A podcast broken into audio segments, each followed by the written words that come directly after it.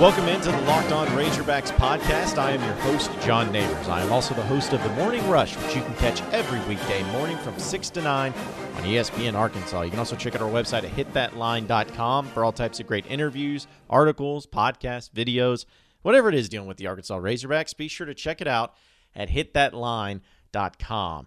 Going to have a lot of things to get to today. We're going to talk about how Will Wade and LSU find themselves in hot water. We're also going to get to a record setting season for young freshmen from the Razorbacks. But we got to start with Arkansas basketball, getting a victory over Vanderbilt last night against what I think might be the worst team I have ever seen in SEC play. Now, I am not trying to make light of the situation that they find themselves in with the Commodores, but what I do know is that Bryce Drew and uh, the Vanderbilt Commodores, I, I just I don't know how you could not have a worse team than what we saw with the Vanderbilt Commodores last night. Arkansas gets the victory. Final score of 84 to 48. No, that's not me misspeaking. 84 to 48. Now Vanderbilt moves on to 0 and 17 in conference, 9 and 21 overall. Big nights from a few Razorback basketball players, namely Daniel Gafford gets 20 points, only four rebounds, but Isaiah Joe gets 12 points, Desi Sills adds 11, and Mason Jones gets 16. So a nice little victory there for the Arkansas Razorbacks. Now, this doesn't really make anyone excited, right? I mean, this doesn't make a game to where all of a sudden you start feeling better about the future, start feeling better about Mike Anderson, start feeling better about everything. Because let's be honest, if you go on the road and you trounce the worst team in SEC play, in fact, will be the first O for SEC team since 1953, which was Georgia Tech. Shows you how long it's been. I, I, that's not really going to make you excited, and that's not going to put some nice capper on the season itself. Now, you got to enjoy anytime you win. I'm not trying to make people not want to enjoy victories when they can get them, but I'm just trying to be realistic about the options here. And that Mike Anderson still finds himself in a very precarious situation. Nothing's changed. The past two victories hasn't changed anything. The only thing that I say could say has changed something is Nolan Richardson uh, getting his name on the court. I think it all at least but guarantees that Mike Anderson will be back next season. You just wouldn't have some type of ceremony like that, especially next year without having Mike Anderson there and some of the former players there and all that. Now, it's not to say that that's the main reason why they decided to lessen the blow by going that route. I'm just saying that logic makes sense in that regard. But it still makes you frustrated as a Razorback fan because you feel like that this season still should be better than what it is. I mean, you're 7 and 10 in SEC play. You're 16 and 14. If you win on Saturday versus Bama, guess what? You get a chance to play as the nine seed in the SEC tournament. And even if you won your first game, even if you won your second game, I don't think that's going to be enough to get you into any postseason play, anyways. Maybe somebody will be kind there in the NIT. Maybe you can get an invite to that tournament that everyone has to pay for, which is the CBI tournament. You know, maybe maybe that's something you can look forward to. But the season's over. There, there's no monumental postseason unless Arkansas just gets on a crazy run runs the table in the SEC tournament and makes the NCAA tournament. Wouldn't that wouldn't that be something, folks? Wouldn't that be the most ridiculous thing ever if Arkansas did that? But you know what? That would be the most Arkansas thing of all time is to win the SEC, get into the NCAA tournament somehow, some way, and then it becomes Mike Anderson's made the NCAA tournament four out of the last five years. Oh, I don't even want to think about that frustration and having to deal with a lot of the Razorback fans. But that's pretty much the best case scenario you can have if you're a Razorback basketball fan. But the problem is is that I look at other SEC teams right now and I look at the situations they find themselves in, like Vanderbilt, and just be like, man, it could be so much worse. If you're a Razorback fan and just looking around the league, it could be so much worse. I mean, Vanderbilt is awful. Missouri I mean, they're they're going to be an awful program. Texas A&M is an awful program. They're an awful situation. They're not going to get much better. Alabama, good grief, who even knows what they're doing right now? South Carolina had a great conference play, but hasn't done anything in non-conference, so it might keep them out of the NCAA tournament. I mean, you look at all these other teams And it kind of makes you put yourself in perspective and puts what Mike Anderson's doing in perspective. Now, don't get mad at me because I'm not saying that this is a, a, way of getting Mike Anderson off the hook because, oh, well, look at everybody else. No, I'm not trying to say that. I'm just trying to say that it is such a difficult thing to be able to find great coaches, good to great coaches, and one, be able to keep them at your school, and two, being able to sustain the success at your school. You see a few of them in college basketball. I think the obvious ones would be Roy Williams and Coach K, Bill Self, John Calipari, Jim Boeheim, Tom Izzo.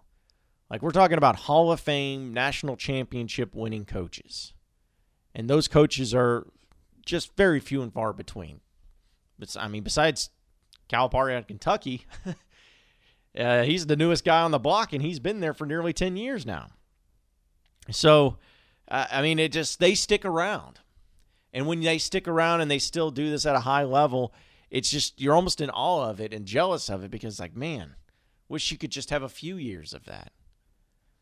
But it's not so common that there's big time programs just littered across the country. And it again, when you watch the 94 national championship and the honoring that they had, it just makes you really appreciate it that much more that you were one of those teams. You were one of those top tier programs that got talked about all the time.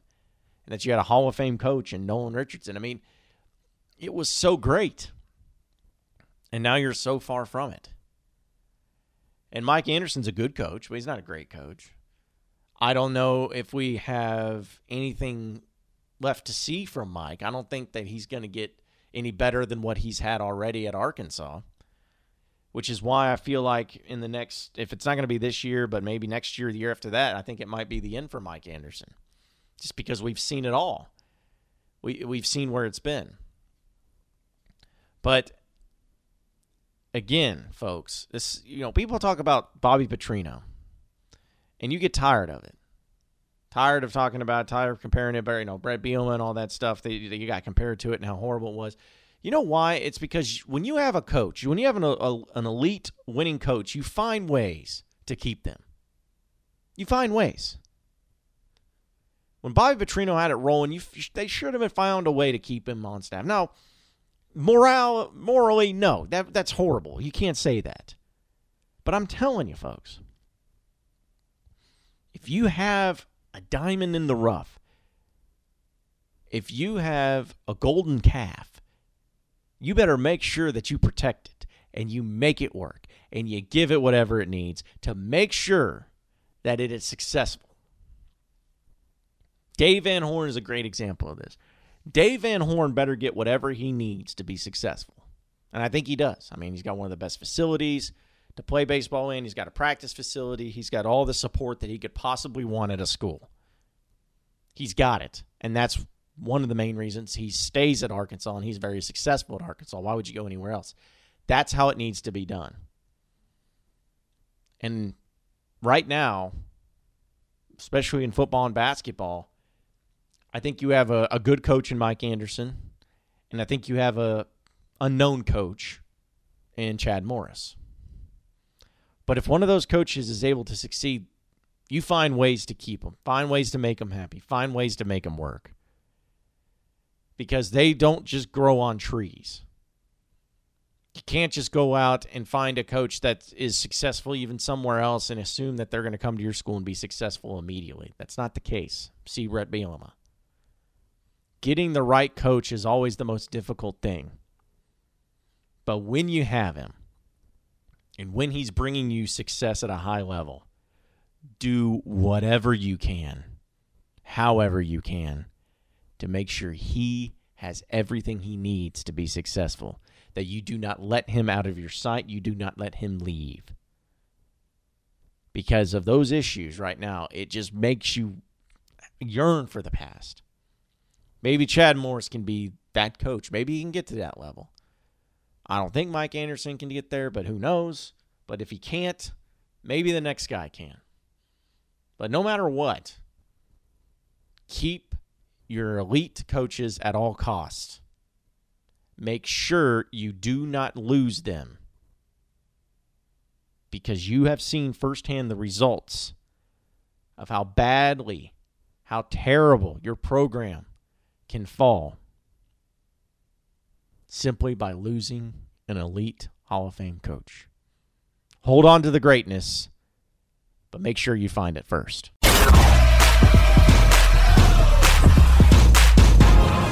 You are Locked On Razorbacks, your daily Arkansas Razorbacks podcast. All right, moving on into the next segment of the Locked On Razorbacks podcast. Boy, this one, uh, this one's kind of funny. I, am gonna get a list, a little bit of a chuckle out of this. I always find it interesting when the feds are involved in college athletics because it's just like how how did we get to this point where the federal government is involved with college athletics stuff that we just watch for fun and here comes something actually serious. Well, this is what happens with LSU and Will Wade. Now, I'm just going to read you the report. According to an explosive report from Yahoo Sports, this is the one Yahoo Sports originally reported, the FBI has audio recordings of LSU head coach Will Wade discussing an offer made directly to a player. While what exactly Wade meant when he claims an offer was made is not stated by the LSU coach, but the exchange was described by Yahoo Sports as pretty damning. Wade had several phone calls, conversations with former agent Christian Dawkins, who was recently convicted in the NCAA corruption trial following an FBI investigation into college basketball, where he strongly implies money offers were made to a prospect. Now, while Javonte Smart's name was not specifically stated by Wade, the name Smart is found in the exchanges of LSU's coach and now convicted Dawkins. And here's how the exchange went down. So I'm going to read you this exchange. It's real quick, but it's really funny. This is Wade talking. Quote, I was thinking last night on this Smart thing. I'll be honest with you. I'm bleeping tired of dealing with this thing. Like, I'm just bleeping sick of dealing with the bleep. Like, this should not be that bleeping complicated. Jeez, you're to have to owe a fortune to the swear jar, Will Wade. He goes on to say, dude, I went with him on a bleeping strong ass offer about a month ago. Bleeping strong. The problem was, I know why he didn't take it now. It was bleeping tilted toward the family a little bit. It was tilted toward taking care of the mom, taking care of the kid. Like it was tilted towards that. Now I know for a fact he didn't do, uh, do he didn't explain everything to the mom. I now know he didn't get enough of the piece of the pie in the deal. Then Dawkins responds with, hmm. Wade then says, it was a bleeping hell of a bleeping offer. Hell of an offer. Dawkins says, okay. Wade says, especially for a kid who is going to be a two, three year kid. That ends the conversation. Now, according to Yahoo Sports reporting, the FBI has call logs showing three phone calls by Dawkins to Wade between June 19th and June 30th of 2017. And here we go. Smart publicly committed to LSU on June 30th. Now, boy, oh boy, that, is this not one of those interesting things that you hope and it, well, it looks terrible for one. And if you're an opposing fan of the teams or in the leagues, you hope that it becomes true. And listen, LSU's got uh, they're leading the SEC right now. They got great talent. Arkansas, for some reason, beat them once and should have beaten them twice. Some things just don't make sense, folks. But either way, Will Wade finds himself in quite a bit of hot water. And we've seen coaches go down in college basketball for a lot less. And it comes down to this LSU started up in their recruiting game. They started getting more talented players once Will Wade arrived. Put two and two together. Just put two and two together they've been cheating.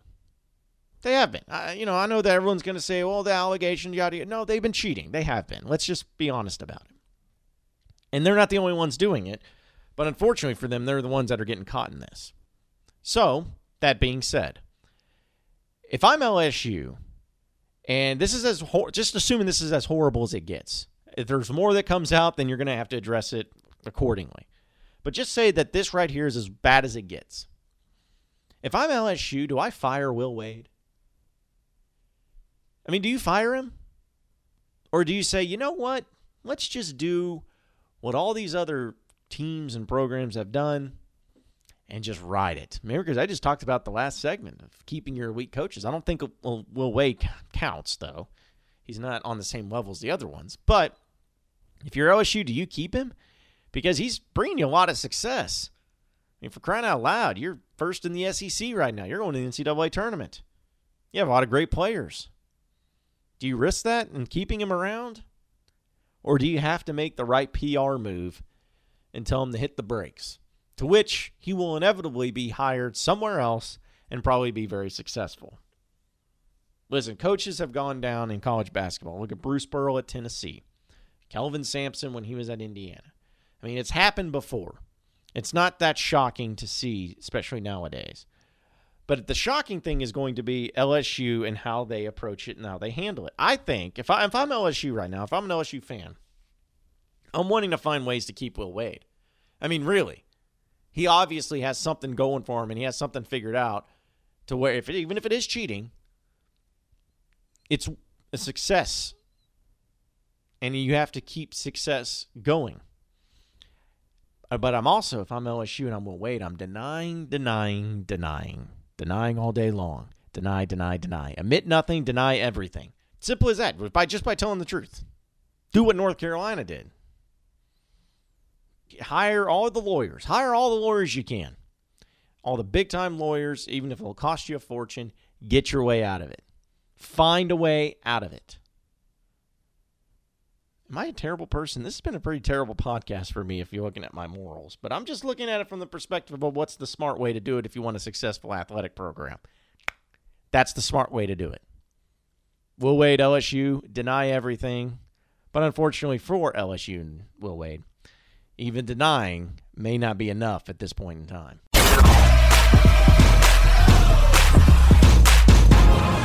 You are Locked On Razorbacks, your daily Arkansas Razorbacks podcast.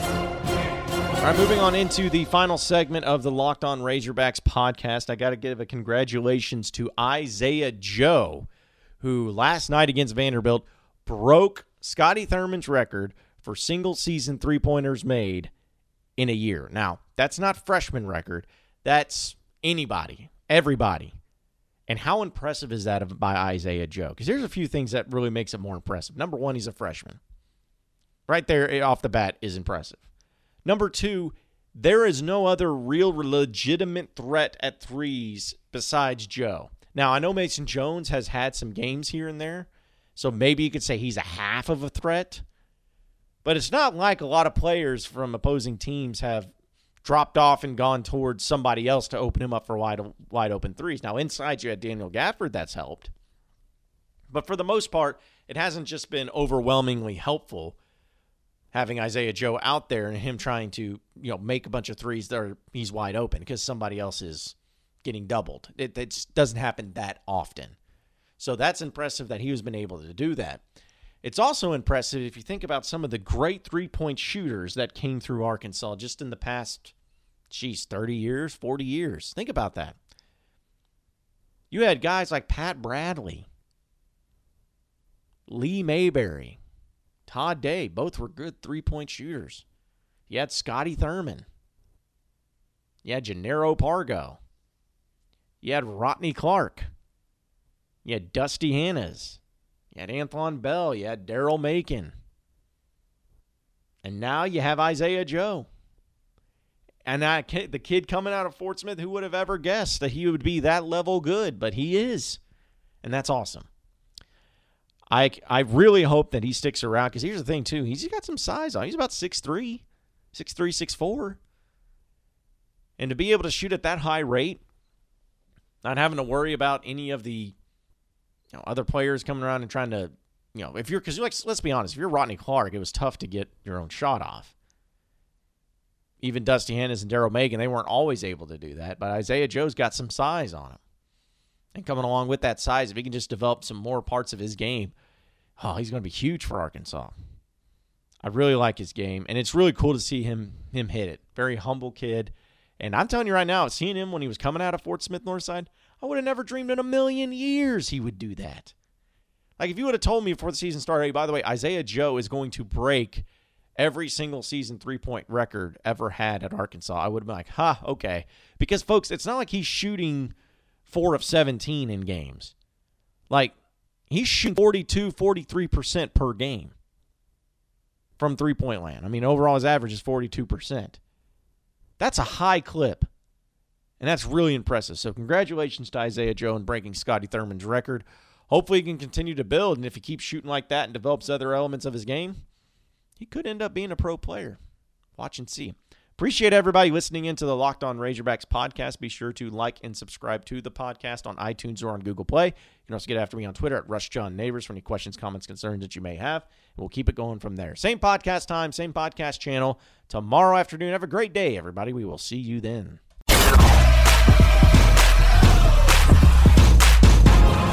You are Locked On Razorbacks, your daily Arkansas Razorbacks podcast